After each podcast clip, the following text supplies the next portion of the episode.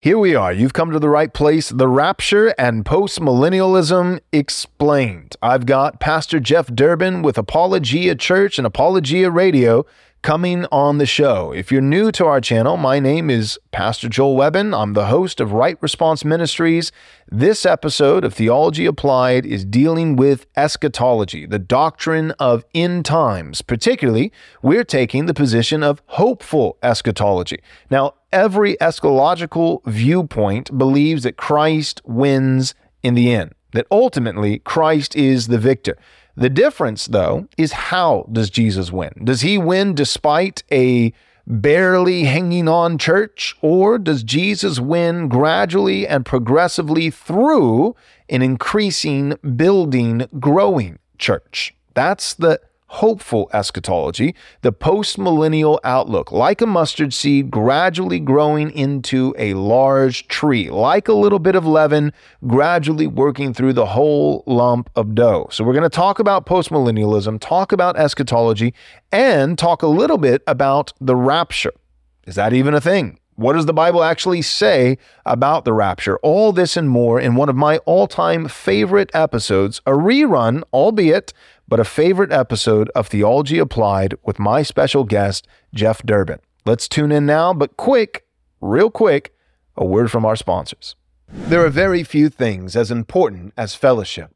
Taking the time to spread the gospel is our duty as Christians, but sharing the word over a warm cup of Squirrelly Joe's coffee, now that is our passion. Like the caffeine coursing through their veins, Squirrelly Joe's is energized by their calling and emboldened to model their relentless faith. Based in Olney, Illinois, their association with the endangered white squirrel isn't just a novelty. It's a reminder that His Majesty can appear in the most unexpected places, in a humble squirrel, through a chance conversation, and even in a simple cup of Joe. Share coffee, serve humbly, live faithfully. Squirrelly Joe's is owned and operated by Joe Morris, his wife Rachel, and their seven children. They believe in being a truly Christian business where Christ is in the DNA of the business. Joe also believes in living coram deo, that means before the face of God, in every aspect of life. Joe is also a pastor of a small Reformed church, and both Joe and Rachel are veterans of the U.S. Marine Corps and U.S. Army, respectively. They believe that Christians should be building a thoroughly Christian economy by doing business with other like minded Christians. The coffee is also fantastic. So, don't delay. Visit squirrellyjoes.com to order your coffee today. Again, that's squirrellyjoes.com to order your coffee today.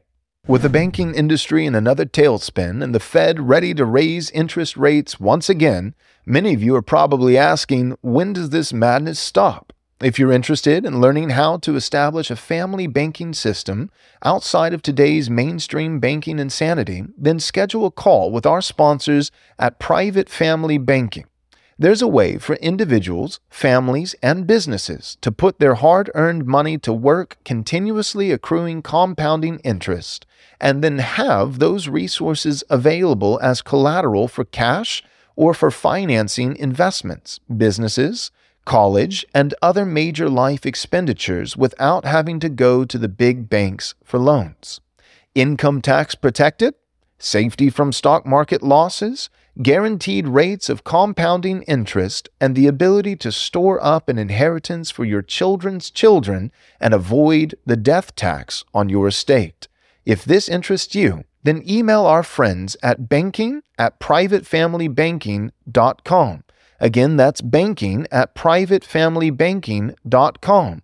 Or you can give them a call at 830 339 9472. Again, that's 830 339 9472. Schedule your appointment today. Applying God's Word to every aspect of life. This is Theology Applied.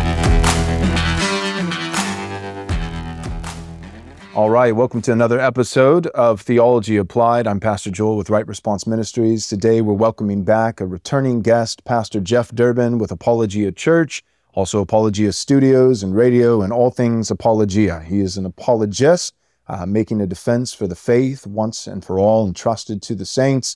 Um, he's committed to presuppositional apologetics, and so he's going to ultimately place uh, the credibility, the foundation, the proof for everything on the Word of God not defending God's word through uh, pseudo greater authority, such as logic, uh, but rather saying that we have logic because we have God's word, because God's word is true.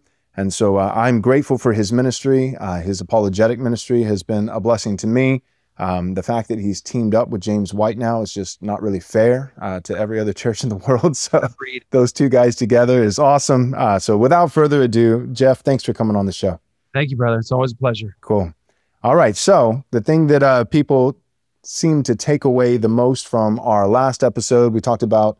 Uh, well, we talked about a serrated edge in preaching. We talked about satire. We talked about sarcasm. We talked about uh, sharp language in the pulpit um, for not things that are tertiary, things off to the side, uh, where there could be reasonable uh, disagreement among Christians, but for things that are um, ultimately uh, destroying the church, uh, false gospels, especially those false gospels that are being welcomed seemingly by uh, many evangelical leaders. And so we talked about why you use sharp language, uh, especially addressing critical race theory, social justice, uh, which you and I both would attest is another gospel and mm. not just a mere distraction to the Christian faith, um, but a false doctrine, a false gospel that's leading many astray. So we did that. Then we got to postmillennialism. We talked a little bit also about theonomy, God's law versus autonomy, man's law. And um, but the thing that our listeners seemed to be most interested in was the post mill persuasion. So I was hoping that we could spend um, this entire episode talking about post millennialism. And so I just want to jump right in by asking you uh, could you give us just a big picture, 30,000 foot view of the three main, you know, the main positions that we have within eschatology premillennialism, millennialism, and postmillennialism? Could you give us a definition of each of those? Sure. Yeah. And I'll start by saying that it is, I think, rather unfortunate when we have this conversation that these major perspectives amongst Orthodox Christians throughout Christian history are dwindled down to sort of a single place in the most symbolic book of the entire Bible, uh, the book, uh, the book of Revelation, uh, written by the Apostle John. Uh, I would, I would argue, before the destruction of Jerusalem, uh, before the fall of Jerusalem. Uh, the book itself is uh, could, by modern standards, uh, be accused of plagiarism because uh, over 400 verses in the book of Revelation, over half of those versions ver- uh, verses are direct allusions to passages in the Old Testament or or quotations from the Old Testament. So it's a highly symbolic book. You've got whores drinking blood.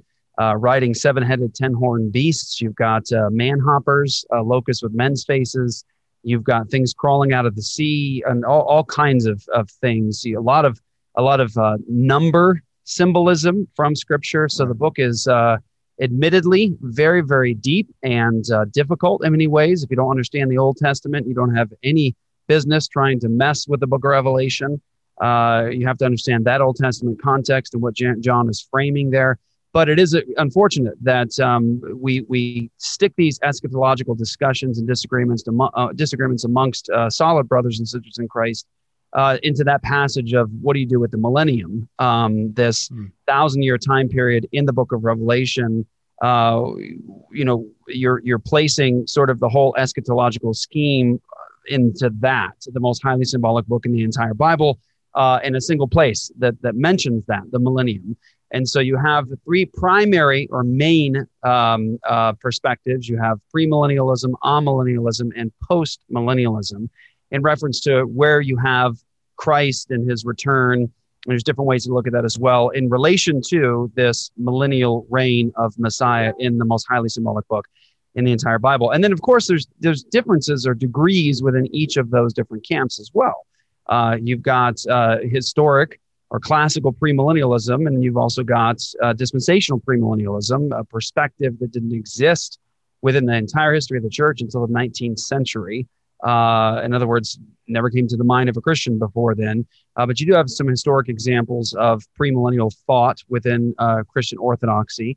uh, good solid Christians that have held to that. You also have the amillennial perspective and the postmillennial perspective, which until rather uh, recently in church history didn't uh, didn't have such a sharp divide, wasn't seen as this um, as as the two different camps that it is today. And there's reasons for that because there's been a lot of different working out of some of, de- of the details so that it, it sort of requires a different classification. So amillennialism uh, is unfortunate because amillennialists do believe in a millennium. And so ah is the negation of, uh, like you have atheist, and so that's a without theist or God. Uh, amillennialism is no millennium, millennium technically, but amillennial brothers do believe in a millennium. Uh, but they believe that Christ is reigning now in that promised Davidic uh, kingdom, the Messianic kingdom. Uh, so that reign is real, and they do believe that there is a millennium. Uh, they would just say it's more of a spiritual reign. Um, and that's why if you talk to a post millennialist and an amillennialist for about two minutes, you wouldn't be able to figure out the difference in about a two minute conversation because they'd be saying the same things related to Christ and his reign. He's ruling and reigning now. The Messianic kingdom has arrived. It's not finished yet, it is ongoing in history. Um, but you would have amillennial and postmillennial. And in other words, Christ's return is after this millennial uh, kingdom in the book of Revelation. Again, one spot, highly symbolic book. And so it is unfortunate because there are actually bigger issues uh, to discuss regarding this whole entire issue, more uh, important than uh, this spot in the book of Revelation, the most highly symbolic book in the Bible uh, in terms of how you view the kingdom of Christ and how that impacts the world, the authority of Christ over heaven and earth, um, you know, Christ on his throne now, all of that. Uh, but that's the basic division of those different perspectives, all orthodox, all within the framework of or- Christian historic orthodoxy. Uh, but amillennialism, again, postmillennialism, uh, what's really important is, is the unity amongst brothers and sisters who hold to those perspectives on some of the essential parts. And, and, and this is this is where you would this is what you get uh, in terms of that essential unity. Um, it's clear in the New Testament record that they anticipated the messianic kingdom. They got that from the Old Testament. It is just filled with promises of this coming messianic kingdom. And um, I mean, it did so many just amazing, vivid details in the Old Testament. So they were anticipating, they were ready for it. So John the Baptist comes in in the gospel according to Matthew in Matthew chapter 3. And the first thing he says is, Repent, for the kingdom of heaven is at hand. It's important for us. I always mention this uh, because of uh, language and how language is used today. When we think about heaven today as Christians, we think about that place out there, um, that spiritual place out there. But kingdom of heaven is synonymous with kingdom of God, and it means the rule of God. Um, so the rule of God, the rule of heaven, God, uh, is is uh, at hand. That's what John the Baptist is saying after the temptation or trial of Jesus in the wilderness. The first thing Jesus is doing when he comes out of the wilderness um, is he is saying the same thing: repent, for the kingdom of heaven is at hand. And he's proclaiming. This is very important: the gospel of the kingdom. Kingdom is everything in in the Bible uh, because everything related to salvation, what God is going to do in the world, is interconnected with the rule of God in history, what God's going to do uh, to um, to to bring redemption, salvation, and to uh, heal the world as far as the curse is found. And so, kingdom is is is so central to everything that the Bible talks about in terms of what God's doing with Christ in the world. And so, you see the New Testament record, even how we have the order of books today, and the Gospel according to Matthew really starts with that theme. Kingdom is all throughout the gospel according to Matthew. It's all throughout, of course, the other gospels. The themes are all there, the direct words are there. And then, and this is important, in Romans, which is the systematic explanation of the gospel from the Apostle Paul, in, in chapter 1 and 16, in the, in the beginning and the end of that amazing work from the inspired apostle, he actually bookends uh, that amazing work with the declaration that the point is, the purpose is, the goal is to bring about the obedience of faith among all the nations uh, for the sake of his name. And so this again is is expected. It's what was it's what was promised that the nations were going to come to God. The nations were going to come up to God's mountain and that Shiloh would rule and to him should be the obedience of the nations. They expected that this messianic kingdom, this messianic figure was going to draw not just Jews, but Gentiles, the nations to God. He was going to rule the world and bring salvation and redemption to the ends of the earth. And so, uh, what was important for us to consider here when we think through this question, it really has to do with the kingdom um, and, and how you fit the kingdom into the timeline of human history and God's uh, promises of redemption. And so, the kingdom is central. I think what's more important for us is to discuss those two issues. Did Jesus bring the kingdom? Is that what he says? Is that what the New Testament um, writers taught? That he actually brought that kingdom, that it's a present reality, that he's actually on David's throne now?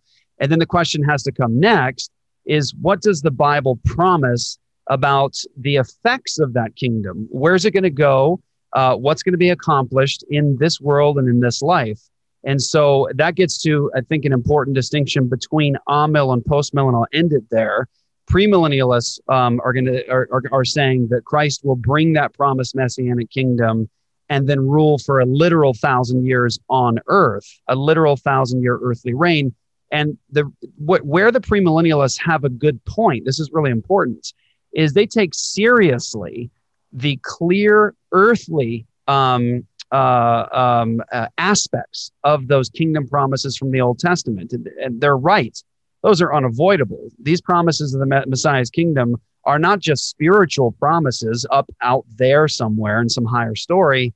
They're very much here. Like th- this kingdom of the Messiah is supposed to do things here on earth in this world. And so they're right about that. They take very seriously those promises um, from the Old Testament uh, kingdom promises. Um, but what's interesting here is this is where you start to see a divergence between amillennialists and postmillennialists. Is the amillennialists will tend to take those promises of the kingdom. They'll say that the New Testament teaches clearly that that kingdom of the Messiah has arrived. Jesus is seated. He is ruling on that Davidic throne now. That's what Paul says in 1 Corinthians chapter 15. There's no way out of that. Jesus affirmed that. The apostles affirmed that. That's what the Bible teaches. So they're very right about that. But what they tend to do is they tend to spiritualize those promises that the kingdom uh, promises make throughout the Old Testament to the degree that they have no real earthly impact or um, or fulfillment. It's it becomes over spiritualized. Now, what I think is beautiful about postmillennialism, and I'll just again end this here, is that where the divergence is between postmill and amill, where they over spiritualize, and that's the common claim made to them. I know they would have disputes with that, and we should be willing to listen but uh, where they tend to over spiritualize postmillennialism i think takes seriously both aspects that this reign of christ is current it is a reality now he's not waiting to take that throne that messianic throne he is ruling now like paul says in 1 corinthians 15 and he must rule until uh, until every enemy is is is placed under his feet as a footstool for his feet and then death is defeated so christ is ruling as that messianic figure and king now uh, but the postmillennialist takes very seriously these promises of Messiah's kingdom are not just heavenly, spiritual, out there promises. There's no way to avoid the fact that these promises are things that find their fulfillment here on earth. And wouldn't you know it? When Jesus mm-hmm. ascends in Matthew 28 18 through 20, it's what he says. He says, All authority in heaven and on earth has been, past tense, given to me. Go therefore, make disciples of the nations, baptize them, and he says, teach them to obey. So I think postmillennialism takes uh, seriously both those aspects, pulls them together, and can deal with all those issues in a consistent and coherent way. And so there's just a quick burst of, of pre mill, on mill, post mill. That's really helpful. Thanks. Uh, you've already used a lot of scripture, um, uh, but if you could maybe just give us a, a, few more, or maybe just the, the primary text. If I could ask the question like this, what are maybe three or four of the primary texts of Scripture that really, really kind of were the nail in the coffin that, that persuaded you of the postmillennial position? Oh boy, brother, that's so tough because there's so many amazing uh, passages that are overwhelming. So I will start this by saying um, that I was very, very committed to dispensational premillennialism it's how I entered the Christian church. Um, I wasn't raised in a Christian home, and so I entered the Christian church with my first Bible study actually being one of those old tribulation movies. That was the Bible study, mm-hmm. watching the movie and discussing it. My favorite mm. uh, people to to read and listen to on this were like Tim LaHaye and uh, you know everyone in that vein Hal Lindsey. I think I never missed a, a, Sunday where he had his Hal Lindsey report and those sorts of things. So I was expecting the the, the rapture, and uh, we're out of here anytime soon. That's that's where I, I came from. And so I won't go into a long story here to to belabor the point, but I started questioning, seriously questioning what I was telling people about the future. I started feeling like when I was talking about things that I, I started feeling that sense of conviction, like you're saying something wrong, kind of a thing. Like I was like, mm. why am I feeling like that talking about this? I went to Bible college, I went to some Bible college, like what's going on? And so what I did is I committed to basically reading the scriptures with the blinders off, trying to examine my own traditions and just let the text speak. And so what I started doing was reading the book of Revelation once a day, every day for 30 days. That's what I committed to do. And I think by day four is where I closed up the book and I said, um, I'm wrong. This, hmm. some of this stuff cannot be future. Um, and so I started basically going to really examine this from the bottom up. What I was saying about the kingdom, the Christ coming to establish this literal thir- uh, thousand year earthly kingdom on earth. I started examining passages related to the kingdom. So I'll tell you the first thing that started to challenge me. Um, when Jesus in the gospel according to Matthew has the conflict, um, of course, I was seeing kingdom of heaven is at hand. It's at hand. You see, you know, all the talk like Paul in book of Acts, like it ends with him talking to everyone about the kingdom of God. Uh, he, Christ is King of Kings and Lord of Lords now. He has all authority now in heaven and on earth. He's reigning now. Uh, all that was starting to impact me, but it was seeing Jesus in the same book that says he's proclaiming the good news of the kingdom. So there's something that's good news about that kingdom. And he is being accused by the Jewish leadership of actually being in league with Satan. And so their basic argument is, well, of course he's casting out demons because he's he's he's buddies with the devil. Like that's he's working with the devil. It's easy to do when that's your partner, sort of a thing. And so what Jesus does, and this really challenged me, he says, if I cast out demons by the Spirit of God, then the kingdom of heaven, the kingdom of God, has come upon you. And that challenged me because he did cast out demons by the Spirit of God. So the kingdom of God had come upon them. And I was really struggling with that because I was pu- always putting the the kingdom future. He's coming to bring that one day. Now, of course, I know, and I want to respond as graciously and as humbly as possible to my brothers who disagree. Of course, you'll have premillennialists who say it's now and not yet. Now, here's the point. We all say that now and not yet because there's aspects to this that are now and not yet for all of us, whatever system you have. Mm-hmm. But what I discovered was as a premillennialist, what I was really saying about Christ is king now but not yet because it's coming later is I was really saying now, but not really. And that mm. really challenged me. Um, because again, uh, for a post millennialist, the kingdom is now, but we mean really now. He's really, really, really yeah. ruling and reigning now. Like for real, that kingdom has arrived and it's in progress. And it's not yet because it's not finished yet. There's not a there's not a climax to it yet. We're getting to that climax. It's a seed to a tree. It's leaven and a lump of dough, sort of a thing. So that was the thing that mm-hmm. started to really set me off as I was seeing the, New Testament authors are clearly teaching that that kingdom has arrived, uh, that he's reigning now. They don't seem to have the perspective that I have. And then getting back mm-hmm. to those mm-hmm. Old Testament passages, I'm beginning to read them and I'm like, wait a minute, the anticipation here about Messiah's kingdom is um, it's comprehensive and uh, it's it's pretty specific in terms of the spiritual blessings and the earthly uh, earthly blessings what it should look like now and so I started, you know, digging back and seeing like, well, wait, this isn't the very beginning. It's literally in the beginning. In the book of Genesis, you, you see all these marks there, like the first, the promise to Abraham. Abraham will make you the father of many nations. And of course, to Abraham, the promise is, is that he's going to have descendants as numerous as the stars and like the mm-hmm. sand. And I'm thinking to myself, I'm kind of thinking my perspective is like, uh, you know, we lose in history. Christ comes back to sort of rescue all of this. You know, you're sort of thinking like, really, it's like the, the greater mass of humanity is going to be lost in this. But I mean, the description of the of the Messiah's kingdom with that promise made to Abraham is it's going to be like the stars of heaven. That's a heck of a lot of stars. It's like the sand of the seashore. That's a lot. Right. And it seems like this this dramatic, ginormous, amazing, victorious thing and then you get to uh, Genesis 49:10. The promise is that this this one is coming, Shiloh, and to him shall be the obedience of the nations. Well, that's very much here. That's very much here. That very much involves the world, and the nations are going to obey him. Now, I, mm-hmm. you start mm-hmm. considering you putting these these things together, and you just the story just begins to develop, and it's just you see this outgrowth of expansion of what exactly is it going to look like, and you then you have all the promises of salvation, forgiveness, redemption, and then you get to promises of judgment as well on the covenant breaking Jews. So like there's these two aspects that sort of run together.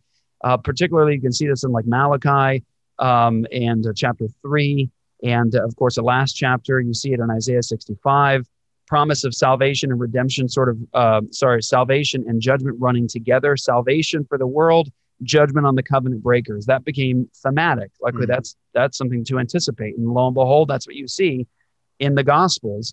But then, when you if you ask for a couple of passages, I mean, there's so much. I mean, you know, one of my favorites begin to re-examine it's the christmas verse it's on all the christmas cards I, I mention this a lot because this is something we're all familiar with isaiah 9 6 through 7 it promises that god is coming as a son and as a child god himself yahweh is coming mm-hmm. and it says into and it says that of the increase of his government and of peace there will be no end on the throne of mm-hmm. david david to establish it with justice and with righteousness forevermore and that sounds ginormous. Like that's what? Like of the increase of his government and peace, there'll be no end. And on right. David's throne to establish with justice and righteousness. And then that seems like almost impossible. And then it says, mm-hmm. and the zeal of the Lord of hosts will accomplish this. You see Daniel 7, 13 through 14. He's looking in the night visions.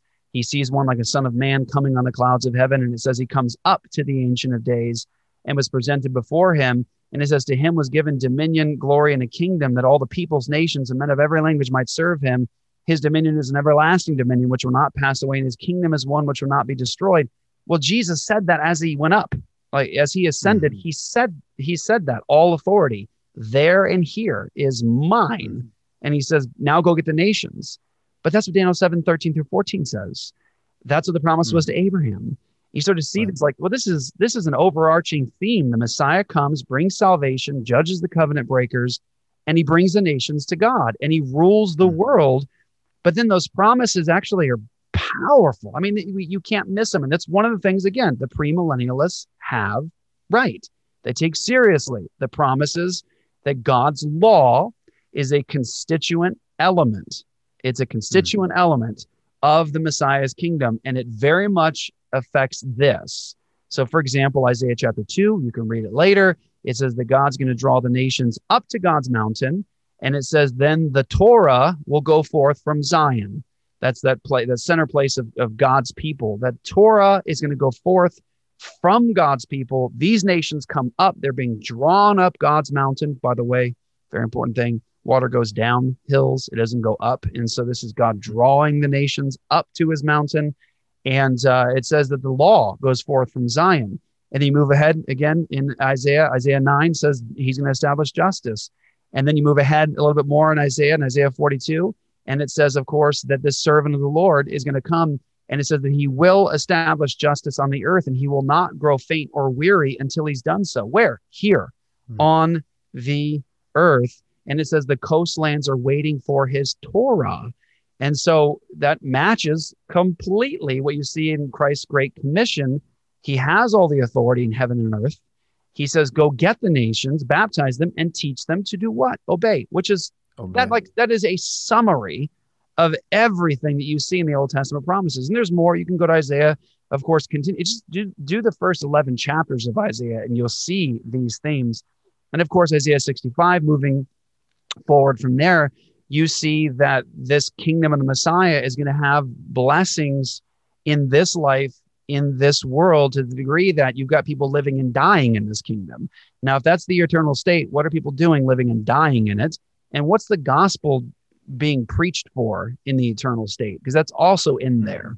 Um, and so uh, that you know that there's a there's a smattering of verses and sort of a start to this discussion. But I would I would say that um, the promises of the kingdom and the Messiah in the Old Testament um, speak to spiritual realities and to this world realities. And what you see in the New Testament is that the New Testament authors affirm over and over and over again that that messianic kingdom is a present reality. And I think the best place to go if you want to see the timeline and summary of history according to an inspired apostle, just let it speak for itself and literally get a piece of paper out and draw on a piece of paper a timeline and, and write through what Paul is saying here. He says that Christ is reigning now. So he's on that messianic throne and that he must reign until every enemy is placed as a footstool uh, uh, uh, uh for his feet, under his feet. And then it says the last enemy is death. And then it says that he then comes and he delivers the kingdom over to the Father. So it's interesting there. Paul doesn't say that Jesus comes to bring the kingdom. He says that when he's finished ruling and everything's under his feet and then he defeats death, then he's going to deliver the kingdom to the Father. Like, look, it's done, victorious. That is what you see in the Bible. And uh, that I find thoroughly and completely convincing. Uh, so mm-hmm. there's there's a start. That's yeah, that's a great start. Thank you so much. Uh, lots of scripture uh, I think very convincing. Here's something that uh, I think was helpful for me, a text um, that that's helped persuade me in this position. I find it very uh, persuasive. First, just to kind of play the devil's advocate against myself as I flesh out this thought. Some people might be listening and say, "Well, what about texts like 2 Timothy chapter three, verse one?" Uh, through well maybe four or five where it says but understand this that in the last days there will come times of difficulty People will be lovers of self, lovers of money, proud, arrogant, abusive, and it continues. Uh, but the main idea is the last days. And speaking, you know, a lot of people would, would look at that and say, well, there, there's a time coming. We're not there yet. Or maybe we are. You know, there's some people in the premill persuasion that, well, I think most people in the premill persuasion that, that feel as though Jesus is going to come back in these days at this moment um, throughout church history. Uh, most people have thought that, um, well, many people have thought, especially if they've hold, uh, held a pre-mill persuasion um, position, they've thought that Jesus was going to come back in their generation. But that last days language, I think, is uh, really interesting, um, especially when when you link that with other texts. And I think a good one is Peter's sermon, uh, Acts chapter two, uh, at Pentecost, where he says, um, starting in verse 14, but Peter, standing with the eleven, he lifted up his voice and addressed them Men of Judea and all those who dwell in Jerusalem, let this be known to you and give ear to my words, for these people are not drunk as you suppose, for it is only nine in the morning, the third hour of the day. Uh, but this was uttered through the prophet Joel. And he begins to preach uh, a prophecy that came from the prophet Joel. Verse 17, Acts 2, he says, And in the last days, and it's the same kind of language, in the last days it shall be, God declares, that I will pour out my spirit on all flesh. Your sons and daughters will prophesy. Uh, your old men shall dream dreams, even on my male servants and female servants. In those days I will pour out my spirit, and they shall all prophesy. And then he gets into judgment language, and I will show wonders in the heavens above and signs on the earth below, blood and fire and billows of smoke. And so it's this thing is going to happen, then judgment is going to come. And we're going to get to this in a minute because I want to talk to you about um, preterism uh, or partial preterism, the idea of the fall of Jerusalem, uh, the fall of the temple in AD 70 and a lot of that being prophesied about. But, but real briefly, the same kind of language is used in the last days. And then he describes Pentecost. He describes that the Spirit of God is going to pour out on all flesh sons, daughters, old men, young men, male servants, female servants. Um, this is going to happen in the last days. And, and what I find interesting, I, I want to hear your thoughts on this. What I find interesting is, is cessationists who are pre mill. And the reason why I find it interesting is those would be the first guys who would say, well, whoa, wait, wait, wait, wait, wait. The, you know, tongues, right? The, the spirit falling, your, your old men will dream dreams, young men see visions, and, you know, your, your daughters and sons are going to prophesy. Um, that, that time period, those last days, um, we're, we're speaking about the beginning of the church age, the apostolic era, and, and those supernatural sign gifts of the Holy Spirit have ceased uh, at the end of the apostolic age. Not the end of the church age, which we're still in, but it ended at the end of the apostolic age. Uh, they were signs, precisely that. A sign is something that points towards something else to give credibility, to give validity to the message ultimately of the gospel, of the person and work of Jesus Christ. And so tongues um, have ceased. Uh, not all the gifts of the Spirit have ceased. We still have the gift of teaching and helps and administration and lots of things like that, encouragement.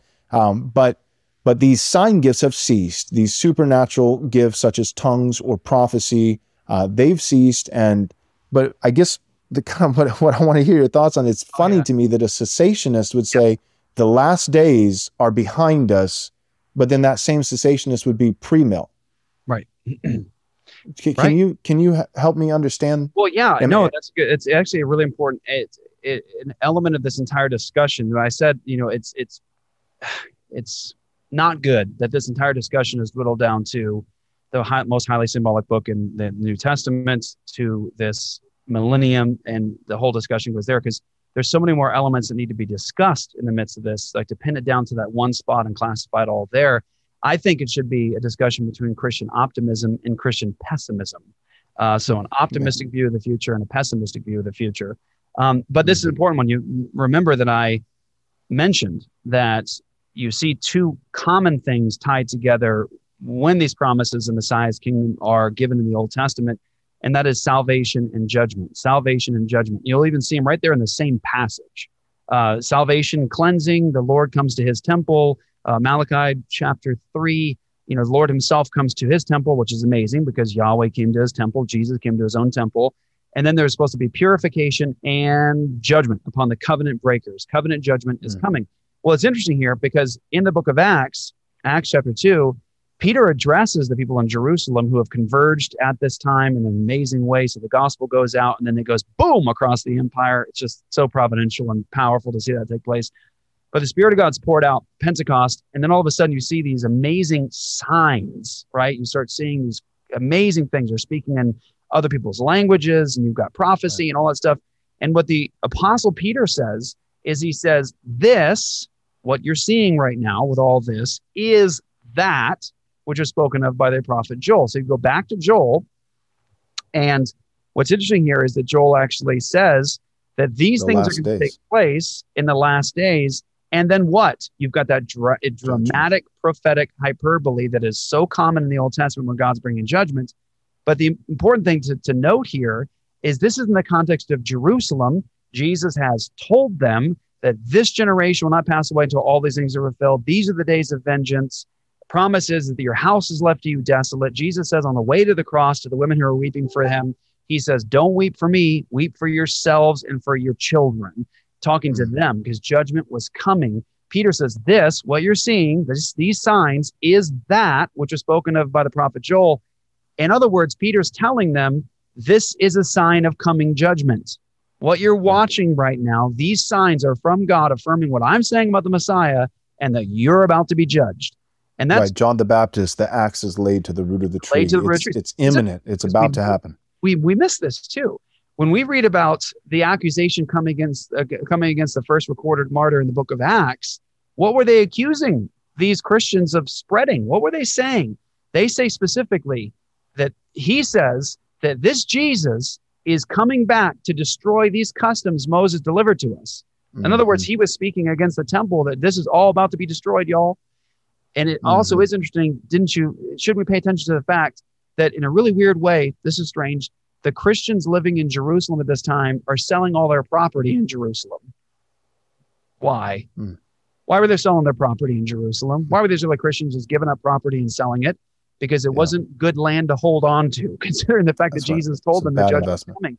But it is interesting that you, you're making a point it's here. Like Enron, like That's having a right. bunch of Enron yeah, yeah. stock. You know? yeah, they they had a they had a leg up in terms of like where the stock was going. Um, yeah, but it's interesting because we tend to hear the words "last days" um, or "end of the age," and we're thinking in terms of, "Oh, that's the end Future. of the world."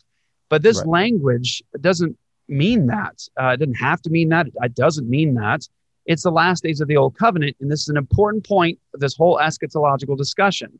The Old Testament gives us two main parts of redemptive history it gives us the Old Covenant age and then the promise of the coming new covenant in Messiah's kingdom. That's what's divided. It's not overly complicated in terms of like what's what's the, the spectrum here? What do we do to look for? It's the old covenant order and age, and there's a promise of Messiah's coming and a new covenant. And so the last days here, I would argue the last days of that old covenant age, the last days of the old covenant order, which by the way is what Jesus says in Matthew 24, Luke 21, Mark 13, the Olivet Discourse, where the Great Tribulation right. passage is. Jesus has just declared woes upon the covenant breaking leadership of Jerusalem. He says, Your house is left to you desolate. And then when he departs from there, interestingly, he takes the exact same path. as Yahweh's glory departed before the destruction of the first temple and then rested on the Mount of Olives, now Yahweh is in flesh. He's incarnate. He declares mm-hmm. woes, and then his glory departs and he rests on the Mount of Olives. Before the destruction wow. of the first temple, Yahweh did the same thing. And now wow. Jesus does that. And when he's talking to the disciples, they're kind of freaking out because he just told them the house is left in them desolate. So they're pointing out this amazing structure and this the glory of the temple. And he says, Do you see all these things? There shall not be left one stone upon another. And so he promises hmm. its destruction. And what did they ask? When will these things be? What will be the sign of your coming? And of the end of the age. They do not ask him about the end of the physical world. They are asking right. him about the end of the age. And Jesus just told them that temple is about to be destroyed. That whole order is going to be gone. They know he's the Messiah. They know Messiah brings the new covenant age, all of that. And so they associate the destruction with that old covenant order with the end of that age. So the end of the age mm-hmm. is not the end of the world, it's the end of the old covenant age and order. And you have here the last days, the last days of that old covenant age. Proof is that the context in Joel is judgment on the covenant breakers. It's mm-hmm. about them. I mean, this stuff is local. This is one of the things that you ask questions like, well, what are the things that really piqued your curiosity or like, oh, that's powerful? Well, that I think is associated, and this gets us into the preterism discussion. I'm not sure if you really want to go there deep yet, but it's important to note that in the in say just Matthew 24, all this is going on. Temple's going to be going away. Here's all the things that are going to take place before you all die. All these things will take place in this generation, using the near demonstrative, not that generation, but this generation. You, you, you, talking to them, them, them. He tells them how they can escape it. So if this is mm-hmm. cataclysmic, global, worldwide, earth-shattering, and ending judgment in the Great Tribulation, then how are they going to escape it on foot? By right. simply leaving Jerusalem. Because he tells right. them what to look for. When you see the abomination causes desolation, let the reader understand, spoken about prophet Daniel. Well, if you just read Luke, Luke actually interprets that. Luke 21 says, when you see Jerusalem surrounded by armies. So, whatever the abomination of desolation was, and there's lots of answers for this, Luke gives you the inspired interpretation. When you see Jerusalem surrounded by armies, flee. Don't go back to get your coat. Don't mm. you hmm. leave the city immediately and mm. flee. Well, it is interesting too. Eusebius, uh, early uh, Christian, um, he records, and, and many of the early apologists use the destruction of Jerusalem to highlight the fact that Christ is vindicated. He's the Messiah. Well, Eusebius mm-hmm. actually records, as a matter of historic record, that um, that the early Christians in Jerusalem, when when I'll, I'll fill in context here, when the Roman armies first came to Jerusalem and the Roman Jewish war started, they surrounded the city stuff started falling apart in Rome. So they go to sack the city, and then all of a sudden they leave. They turn around and go back. Now, it's a matter of historic record that the Christians who were in Jerusalem at the time, because they had been giving warning from Jesus when you see Jerusalem surrounded by armies, flee, they then fled the city to a town called Pella. That's what Eusebius records. That those Christians escaped the judgment on Jerusalem because they had a word from God vouchsafed for them, and so they escaped on foot to Pella. Then all of a sudden, the Roman armies turned back around and resacked the city. And of course, we know what took place after that. So it is interesting. You tie all these things together in scripture. They knew they were talking about them. That's how the Christians interpreted it. They escaped the city. And, um, and so this is not about the last days of human history, but the last days of that old covenant order. It was the end of mm-hmm. the old covenant age. Yeah, super helpful. Thank you. So we're already there talking about preterism and and the Olivet discourse. And I know that you know some people, even atheists, uh, people who were trying to disprove um, the teachings of Jesus and the validity of Scripture, would actually use um, texts like that. That you know where Jesus says that all these things will come to pass uh, before this generation passes away. That some in this generation will not fall asleep; they will not pass away before these things uh, come to pass. And people will use that and say, see, Jesus, you know, he's a false prophet. Jesus, his prediction, his prophecy did not come true. Um, that generation has been gone for 2,000 years, give or take. And, you know, and the end of the age hasn't come. And so if you're understanding this, you know, the Olivet Discourse is Jesus kind of prophesying about the end of the world, um, then, uh, you know, his, his glorious return in the flesh, then you're going to have some problems. And so uh, with the Olivet Discourse, um, I, I, like you know some of Sproul's teachings. Um, you know the, the end times according to Jesus, um, and you're already kind of talking about it. So could you just give us a precise uh, definition of preterism and why why that's um, essential uh, in understanding the post mill position? Yeah, it, it, you know there are amillennial preterists as well. So you, so you tend to find the the preterists. Uh, now I'd say Orthodox preterist, historic preterist, because preterism is something you see throughout the history of the church. I would say Eusebius, an example from him, when he points to Matthew 24 as vindication of Christ as Messiah, that the Christians actually escaped because they listened to Christ um, in the Olivet Discourse. He has a preterist interpretation of that passage. And so preterist is just a word that means past in fulfillment.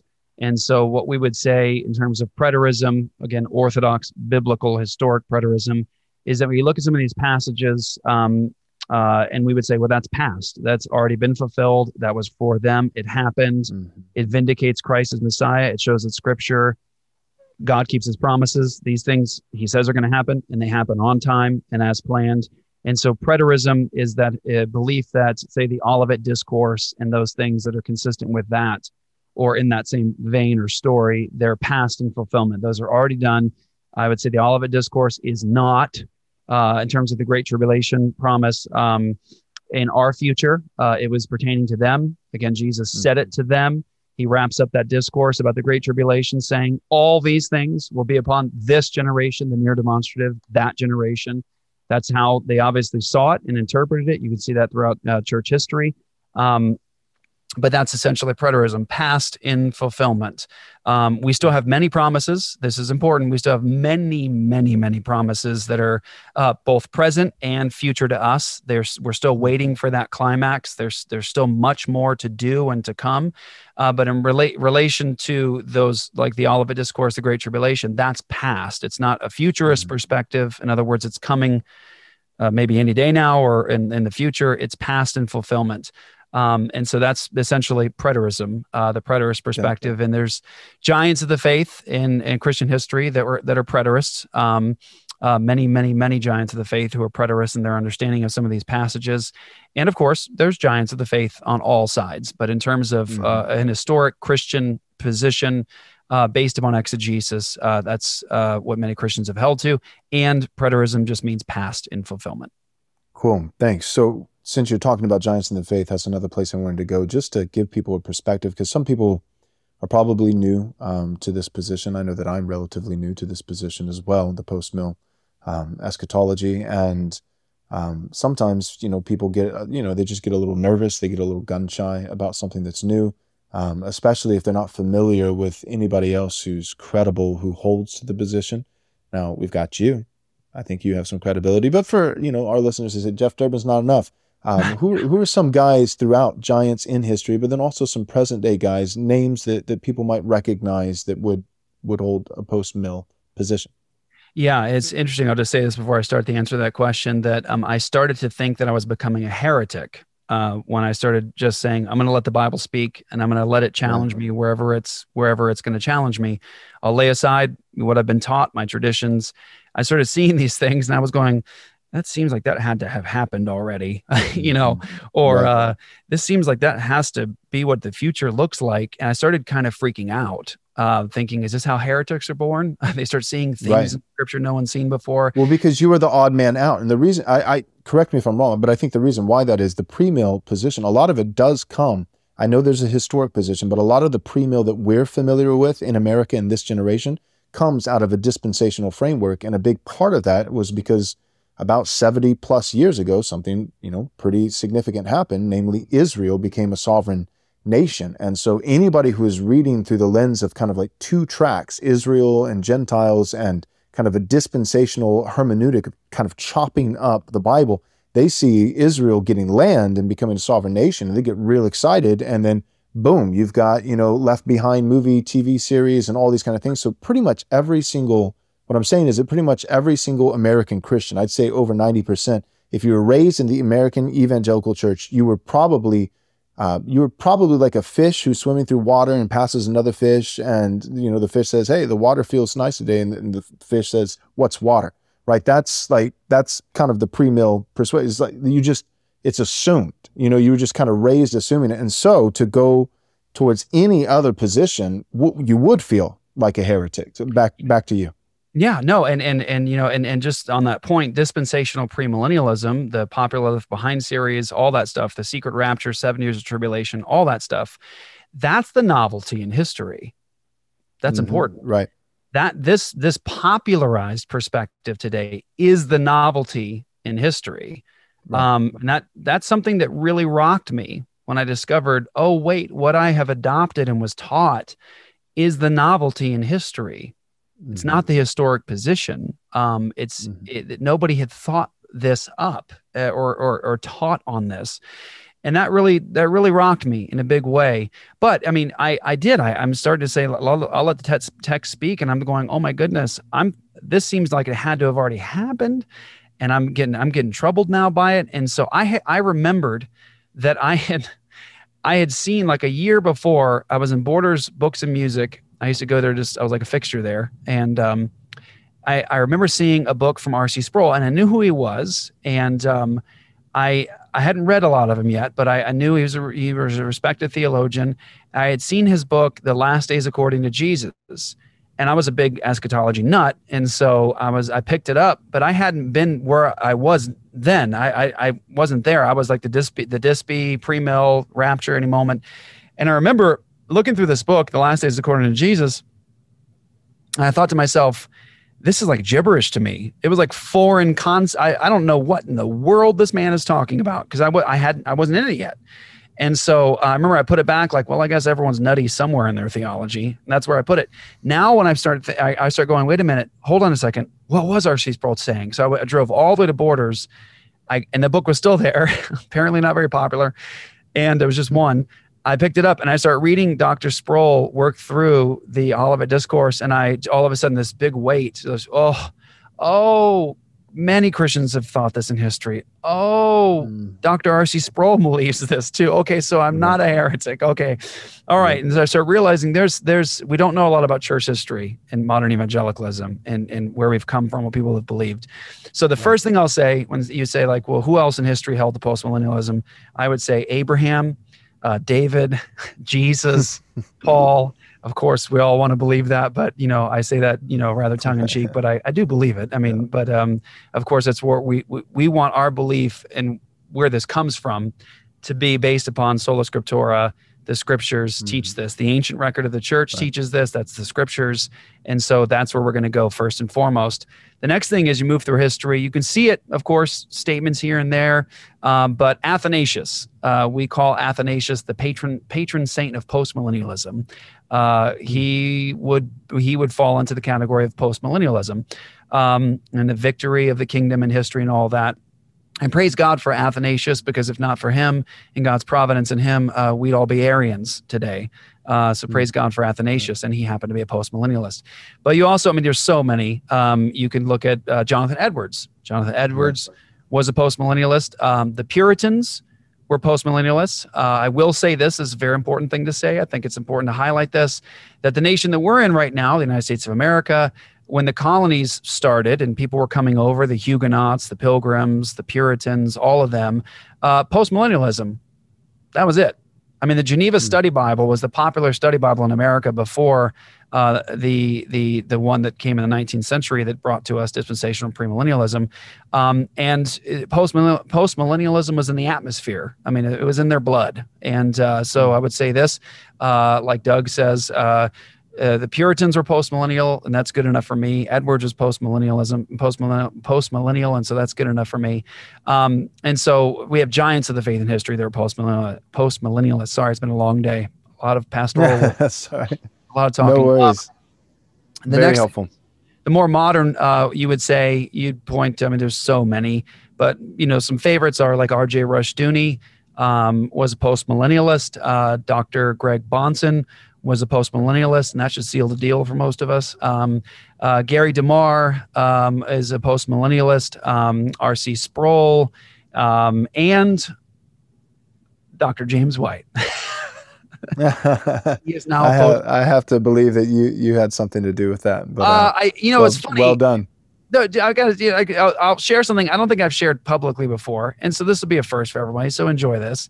Um, it's interesting because Dr. White and I have known each other for a long time. He is my hero of the faith. He's my spiritual father in the faith. He is my mentor. He's he's I I I'm, I stand on his shoulders in many ways. But our conversations about eschatology and these sorts of things they've been sort of scattered. Like it'll be sort of a, a, a question while we're having lunch together. So we'll go out, we'll have lunch together, you know, and he'll just ask us a question. Well, you know, can you explain this to me? Like, why, why this? And what do you, what would you say to this? It'll be like a quick response, and you know, and then all of a sudden, okay, back back to the quesadilla, like you know, whatever. It's just sort of, right. it's been like that. And then, of course, Pastor James and I have worked closely together in ministry for many years, and then now he's an elder at Apologia Church. But what's what's amazing to me is um is there, there have been times where I've thought to myself, am I being too repetitive? Like I, I, everyone's got this now, right? Like I'm pounding it in. I keep I keep referring to these things. I just keep pounding it in, and I've thought to myself, maybe I'm being too too repetitive. Like they got it. I should probably you know stop mentioning that because they understand that completely. Um, but it's amazing because Pastor James has been on this this this path, and when he investigates something, he investigates it thoroughly uh, mm. all the argumentation against, and he wants to make sure he has every detail and he's being faithful with the text. He wants to know does the text say that? Does the text say that clearly? Do you draw that out of the text? I mean, trust me, everyone, that's how the man is. It, it better come from the text and it better be consistent. Um, and it's amazing because I've been in a place where, I, as a pastor, I'm like, am I saying this too much? Have I driven it in? And then it's amazing. It was fairly recently. James has been in this for years now in terms of study uh, fairly recently, I was, what was I preaching on? Oh man, I forget what it was. I was preaching on, oh, the overview of Matthew. I was getting everyone back into Matthew again and doing like, how should we, how do we need to read Matthew rightly? And um, I mentioned that Matthew quotes from Isaiah, and I, I, go to the passage that I've been in a thousand times. And hmm. um, and and it was amazing because James told me after service, like, forgive me for checking out. Like when you mentioned that passage, I went to go look it up, and I spent the rest of the time just looking at the passage. And he was like, "Did you know that Isaiah 42 says that?" Like he starts saying, "This is a process." Like Isaiah, he will mm-hmm. establish justice. He won't grow faint or weary until he's done so. That that's a process. Like the Messiah is going to establish justice in the earth and it's a that's a process it has to be a process but it but it's going to happen and I'm thinking to myself, I've been saying that like every Sunday for the last 10 years of my life. Not exactly, mm-hmm. but you know, it's one of those things where I was like, I'm saying that all the time, but it was amazing because that that's where the light bulb came on. Then all of a right, sudden, right. like Pastor James was tying all these things together. He's like, but that's it also says it over there. And it also says it over there. Mm-hmm. And it also says it over yeah. there. And that's a consistent theme. So that was what James said is like for him, it wasn't all the questions because we all have questions. This is a this is an amazing mm-hmm. revelation from God. We're fallible creatures. I mean, we don't have this thing tapped. Um, for it's not a question of like the the incidental things or things here or there. Like, well, how do you interpret that single passage with that one line there? How does that fit into eschatology? For James, his point was this is like overarching theme like from beginning to mm-hmm. end of the bible it's overarching theme messiah's kingdom establishing justice it's a process. It's not coming like the 82nd Airborne. It's not going to drop on history. It's mustard right. seed to tree. Like this is something that it increases in peace that's right. and governance. And so that's that's what really got Pastor James is as he was examining cool. those texts and really trying to exegete them and pull them together. He was like, wait a minute, this is completely thematic.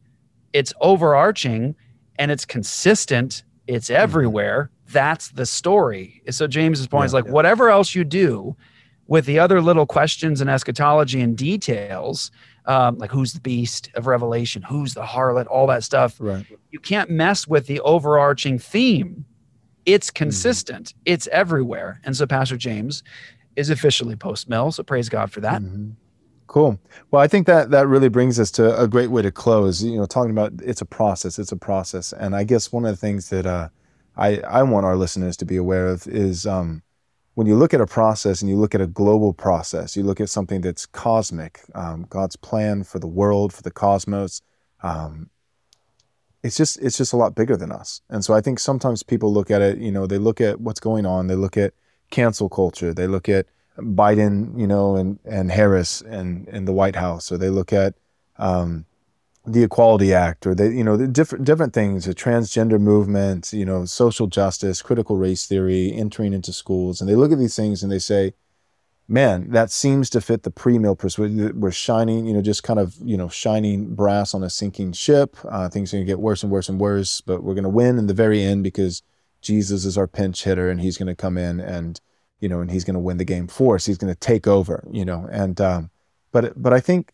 part of the reason is because we just, we're so self-centered, you know, and we think in such small ways and we often just think about ourselves. And, and so I, I think it's, it's kind of like, you know, like a team can win, a game, um, but an individual player have the worst game of his life.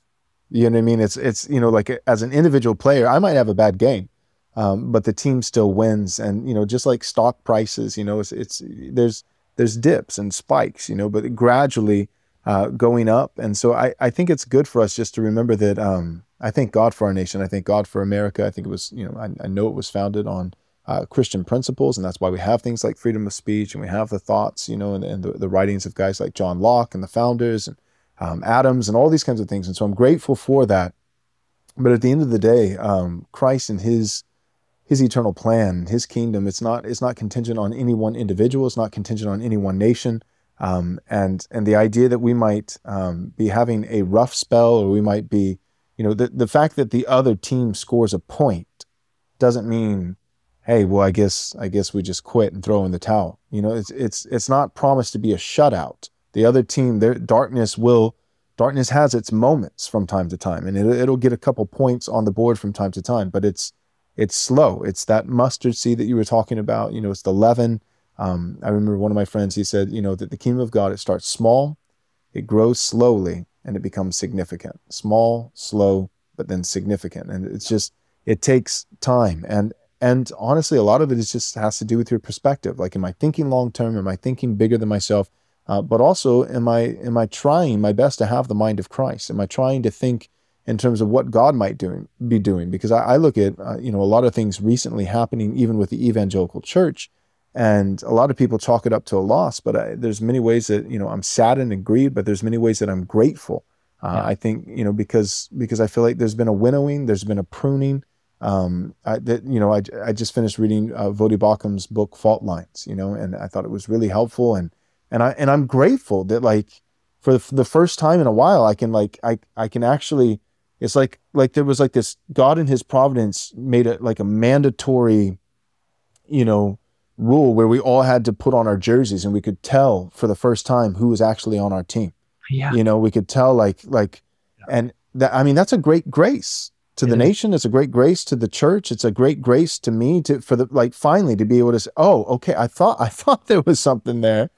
You know, it it smelled fishy and felt funny. You know, like and so it, just it depends on your perspective. Am, am, I thinking outside of myself? Am I thinking outside of even our nation? Am I thinking ten thousand years from now? And because Christ could tarry for 10,000, 40,000. Like uh, you've said, we might be in the infant stages still of the church. You know, am I thinking big Am I thinking long, small, slow, significant? But then also, am I thinking through the perspective and the mind of God as best I can from His Word and, and, and seeing that even in the midst of difficulty and trial, all the graces that He's affording to us that, that accomplish His will. I mean, the fact that like liberalism has kind of just had a heyday these past few years, and I, I know it's been longer in secular, but the fact that it's really showing its head, man, I look at that and I think, all right, maybe America's done. That doesn't mean anything in terms of the post mill position being wrong. Nope. That America is just that's that's just that's a that's a few points that I don't want us to lose. But so that's one perspective. But then my perspective is, uh, man, finally the enemy has reared its ugly head, and and and just said, this is how ugly I actually am. You know how I've been sweet and nice for a long time and polite and this is how bad I really am. I, I want to I want to take your children away from you. I want to uh, I want to you know do vaccine passports and I I want to you know monitor you with this and do like and I'm sitting back and I'm like yeah this is scary at the same time like thank goodness because I felt like like one of the hardest things to do as a pastor was convince people that there was an enemy to con- yeah. convince people that there was darkness, that that there actually was something like persecution, you know, that there actually was.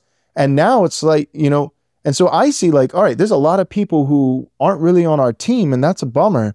Um, but then at the same time, it's like like the, the people who are left are awake and and and a hundred people who are awake and roused and ready to fight um, are a lot better than 500 you know that are all taking a nap. And so i feel like the church in america and I, those ratios aren't specific but my point is just to say i think i think the church in america is waking up. And and yes in waking up out of our slumber we're realizing that the church in america isn't as large as we thought it was. You know the sbc boast of 15 million people, but you, are never going to find them in the pews, much less, you know, like, and that's just church attendance. You won't even find that many with church attendance, much less, you know, people who are really, really um, committed to Christ and, and his word. But the point is, there are still lots of Christians who love Jesus, love his word, recognize false doctrine, have a spine, are willing to stand against these things. And, and I'm sure you've experienced this, but it just seems like, like, um, those inquiries and and uh, are they're, they're flooding in people you know kind of almost like the resurgence that happened with calvinism it's like now that same kind of maybe not to that level but it seems like there is another resurgence now but but with um with kuyperianism with with post millennialism with engaging culture uh, with, like Christians actually caring about politics for the first time in in their lives and, and wanting yeah. to uh, take a stand and wanting to, to to win the culture. And so all that being said, I feel encouraged, and that kind of gets us to our bonus question. So I'm, I'm going to conclude the episode. Well, I, am going to say, go ahead. Go ahead. Hopefully, yeah, yeah. that. Uh, uh, that's uh, so beautifully stated, brother. And I think what's important people recognize is that there's a lot of, of course, uh, mischaracterization coming across everyone's bow in terms of talking about somebody else, else's position. It's just it's a human problem. We all have that problem. We mischaracterize. We need to avoid doing that. Christians have to have the kind of integrity that doesn't allow that sort of a thing in others or in ourselves. Um, but people will mischaracterize postmillennialism in terms of like, wait, I'm looking for the utopia. This does not look like a utopia. Apparently, postmillennialism is wrong. Postmillennialists recognize that Christ's kingdom grows in history through the proclamation of the gospel, and it grows gradually. And we recognize historical judgments. God may judge a people for uh, sinning against God as a nation. He's done it throughout history. He'll continue to do it now. But we recognize that the Bible teaches that the gates of hell will not prevail against Christ Church. Christ Church is the offensive force in history. Uh, gates aren't coming against the church. We are taking them down, and none of them are going to prevail against the church. That's a promise from Jesus. In Jesus' most famous sermon, the Sermon on the Mount, he, of course, references a very popular Old Testament psalm when he says, The meek shall inherit the earth. Well, that's a promise. It's not the unbelievers, it's not the unrighteous that inherit this place, it's the meek that inherit the hmm. earth. Mm. Think about that. It's not the unrighteous who inherit this place, it's us. But mm. also, the promise is the inspired apostle interprets a promise to Abraham in Romans chapter 4. Paul says, Abraham's descendants would inherit the world. So this world belongs to Jesus. It's God's world. He has all authority in heaven and on earth. It's the meek that inherit the earth. It's not the ungodly. It's God's descendants who inherit the world. And so that's where history is going. And you're right. There's going to be moments of historical judgment and difficulties. But I do want to say this some of the attacks on postmillennialism I find amusing and um, somewhat humorous when someone looks around and says, well, it doesn't really look like that to me now, I'd say, well, let's look at those scriptures and see what those promises really are. But you're saying that as a 21st century um, American evangelical with hmm. access to the entire globe in your pocket, 24 hours a day, you could do a video and preach the gospel to some, someone in Zimbabwe or in New mm-hmm. Zealand live globally instantly. Uh, we've got uh, in the last 150 years, I believe it is, more uh, Christian converts than an entire history of the church. Um, we've got more professing Christians on earth today than any time in history. Um, we have more access now to bring the gospel to different nations now uh, than we ever did in history. Uh, China, people are looking at studies and saying China could be the uh, most Christian nation uh, very soon in in uh, our history uh, or in, in in the future. And so when you think about where we're at today, we started with some very confused disciples before Jesus at his ascension. Right. very very confused Right. sort of like okay go win the world. This recently crucified palestinian jew who is now raised from the dead says that he's the one who's in charge of the entire world. I think caesar would have had something to say about that but that's what jesus told him. So he says so on that basis because it's all mine it's not caesar's it's not that guy over there because it's mine because this world is mine heaven and earth all my authority go get the nations. He told hmm. that to some confused disciples there before he ascended a, a small handful. And now we've got believers all over the planet, and you and I talking to each other. Where you at now? Texas? You're in Texas right now. Mm-hmm. I'm in Arizona talking to each other live, talking about spiritual things, God's word, Christ is King of kings and Lord of lords. What what are we losing again? Right. you know, Right. Yeah, we went all from 11 confused disciples to millions, if not a couple billion, perhaps, Yeah. Christians in the world.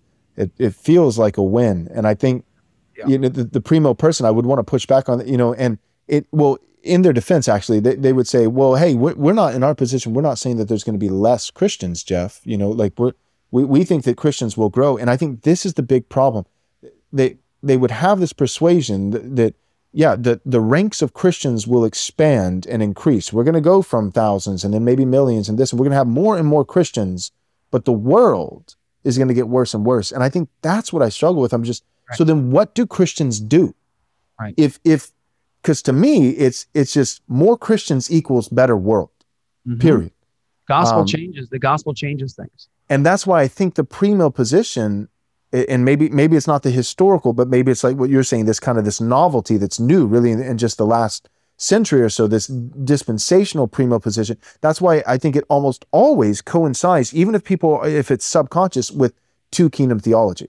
Because that's the only way that you can grow in ranks of Christians. We're going to go from thousands to tens of thousands to millions of more and more Christians, but the world's going to get worse and worse and worse. How how can you? I mean, I feel like you have to work to achieve that. Like you would have to be intentional to to exponentially grow in the in not just numbers because the, the population may be growing as well the world but but in terms of percentages the percentages of of Christians in the world increasing and yet the world getting worse. I feel like that has to be that has to be designed. And and I think it has been designed. I think it's two kingdom theology. And so that being said I I wanted I wanted to well I'll get I'll give you the final word but I, I wanted to ask that as our our bonus question because I think it's significant. Um, but No, did, did you want to say something? Yeah, just quickly, I'll say because I know we're running out of time here, but cultural decay is an is an important thing to to talk about. When you talk about pessimism, uh, you know, uh, opti- uh, optimillennialism versus pessimillennialism, uh, an optimistic view of the future versus a pessimistic view of the future.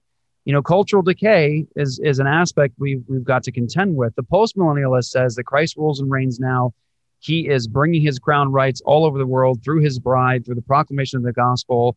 When when we preach the gospel, make disciples, and teach them to obey, the world changes. Uh, we take very seriously Jesus saying, "You're the salt of the earth. You're the light."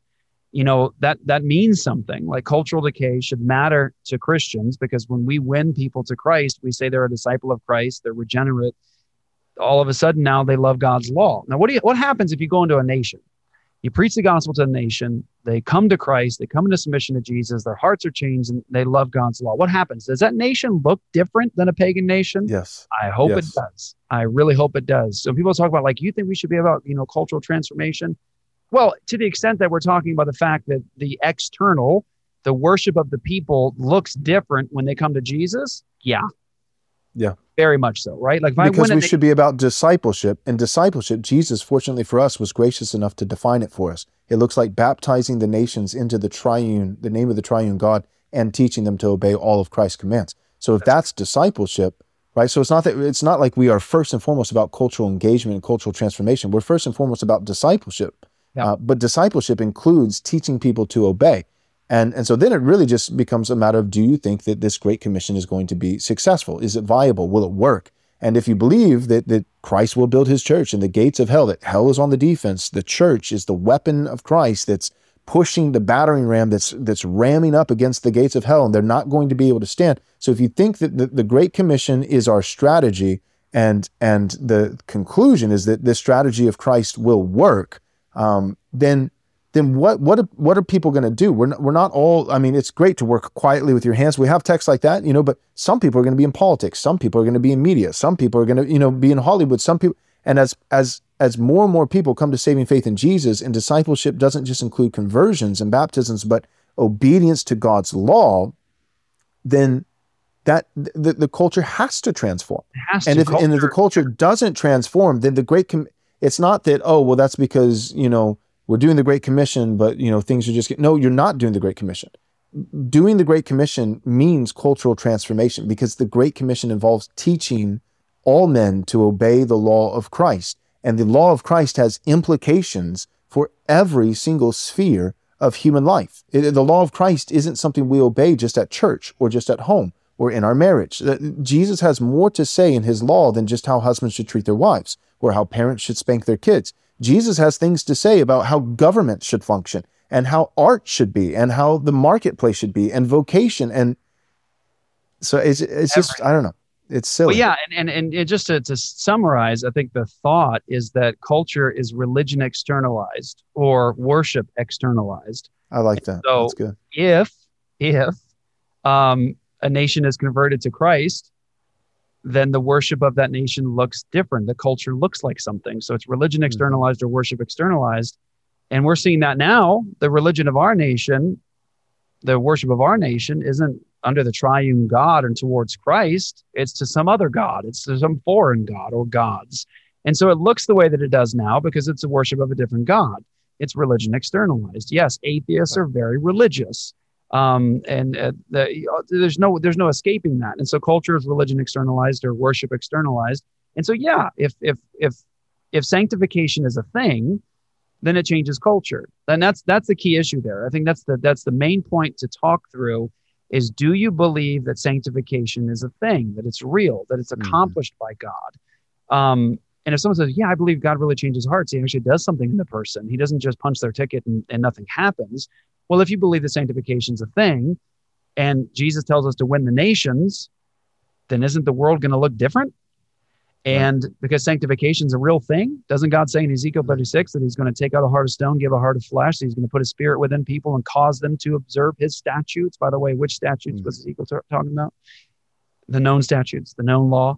Um, mm-hmm. So that's a key key element here. But yeah, I'll just say briefly and give point everyone to at least a resource. Go to Dr. Joseph Boot. Um, uh, to find Dr. Jo- Joseph Boot's books on uh, two kingdom uh, theology, uh, the, at least the modern expression of it, um, because that has an impact as well amongst a lot of Reform folks. Uh, John mm-hmm. Frame's written on this as well. Uh, I think it's something the Escondido theology. The Escondido theology, yeah, that's yes, helpful.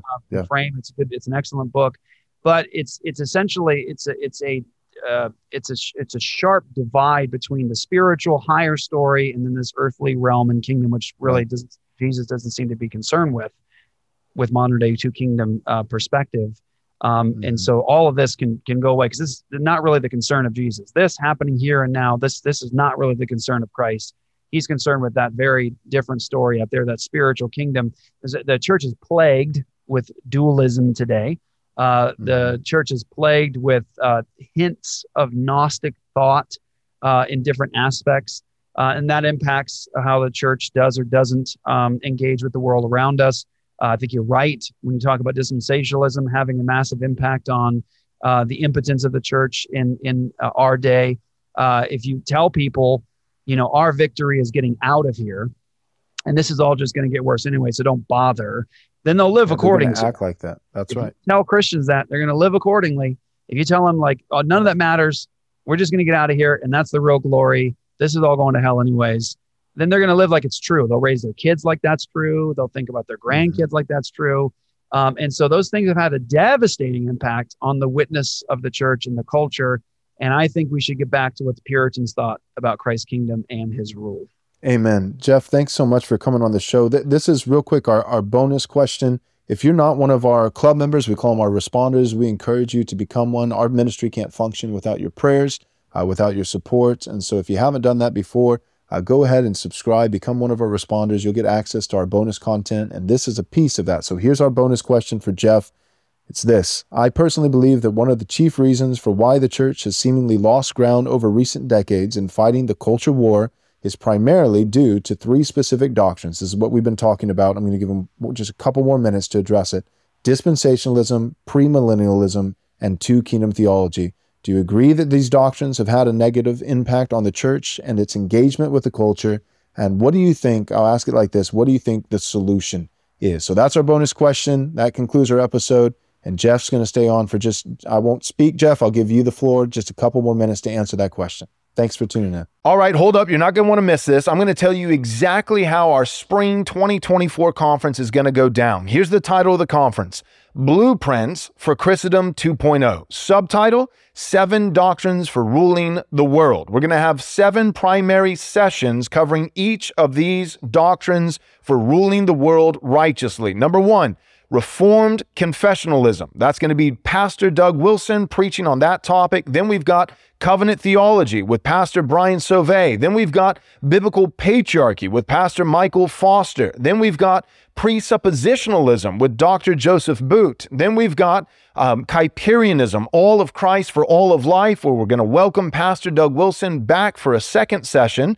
Then we've got general equity theonomy. We're going to have Dr. Joseph Boot come and do a second session on that topic. And then lastly, we'll have Pastor Dale Partridge on postmillennial eschatology. In addition to these seven sessions, we're also going to have not one, but two live podcasts. On the first day of the conference, that's Friday, March 1st, we're going to have a live Theology Applied podcast I'll be on the stage hosting the discussion with Douglas Wilson, Michael Foster, and Eric Conn from It's Good to Be a Man. The topic is going to be all about biblical patriarchy. We're going to specifically be parsing out, distinguishing the biblical doctrinal differences between patriarchy and complementarianism. Again, that's Friday, March 1st, the first day of the conference, a live Theology Applied podcast on biblical patriarchy. Then we're going to have the next day, that's Saturday, March 2nd, a live Haunted Cosmos podcast. I'll be hosting this discussion with Brian Sauvé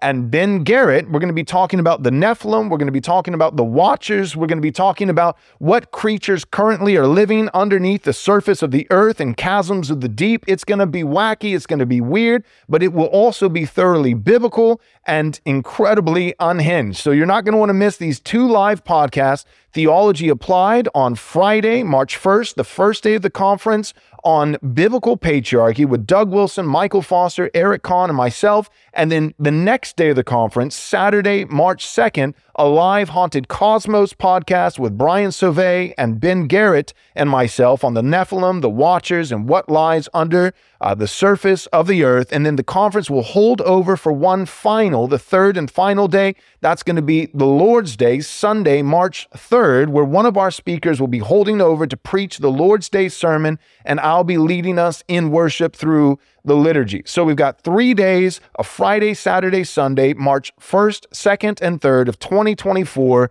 Blueprints for Christendom 2.0, seven doctrines for ruling the world. You're not going to want to miss this conference. Our early bird rate is still available, but only for a very short period of time. We are ending the early bird rate on August 31st at 11:59 p.m. That will be the final chance to get into this conference at an affordable, cheap rate. All right. So go and take advantage of the early bird rate right now by going to rightresponseconference.com. Again, that's rightresponseconference.com to register for Blueprints for Christendom 2.0, March 1st, 2nd, and 3rd, 2024. Register today.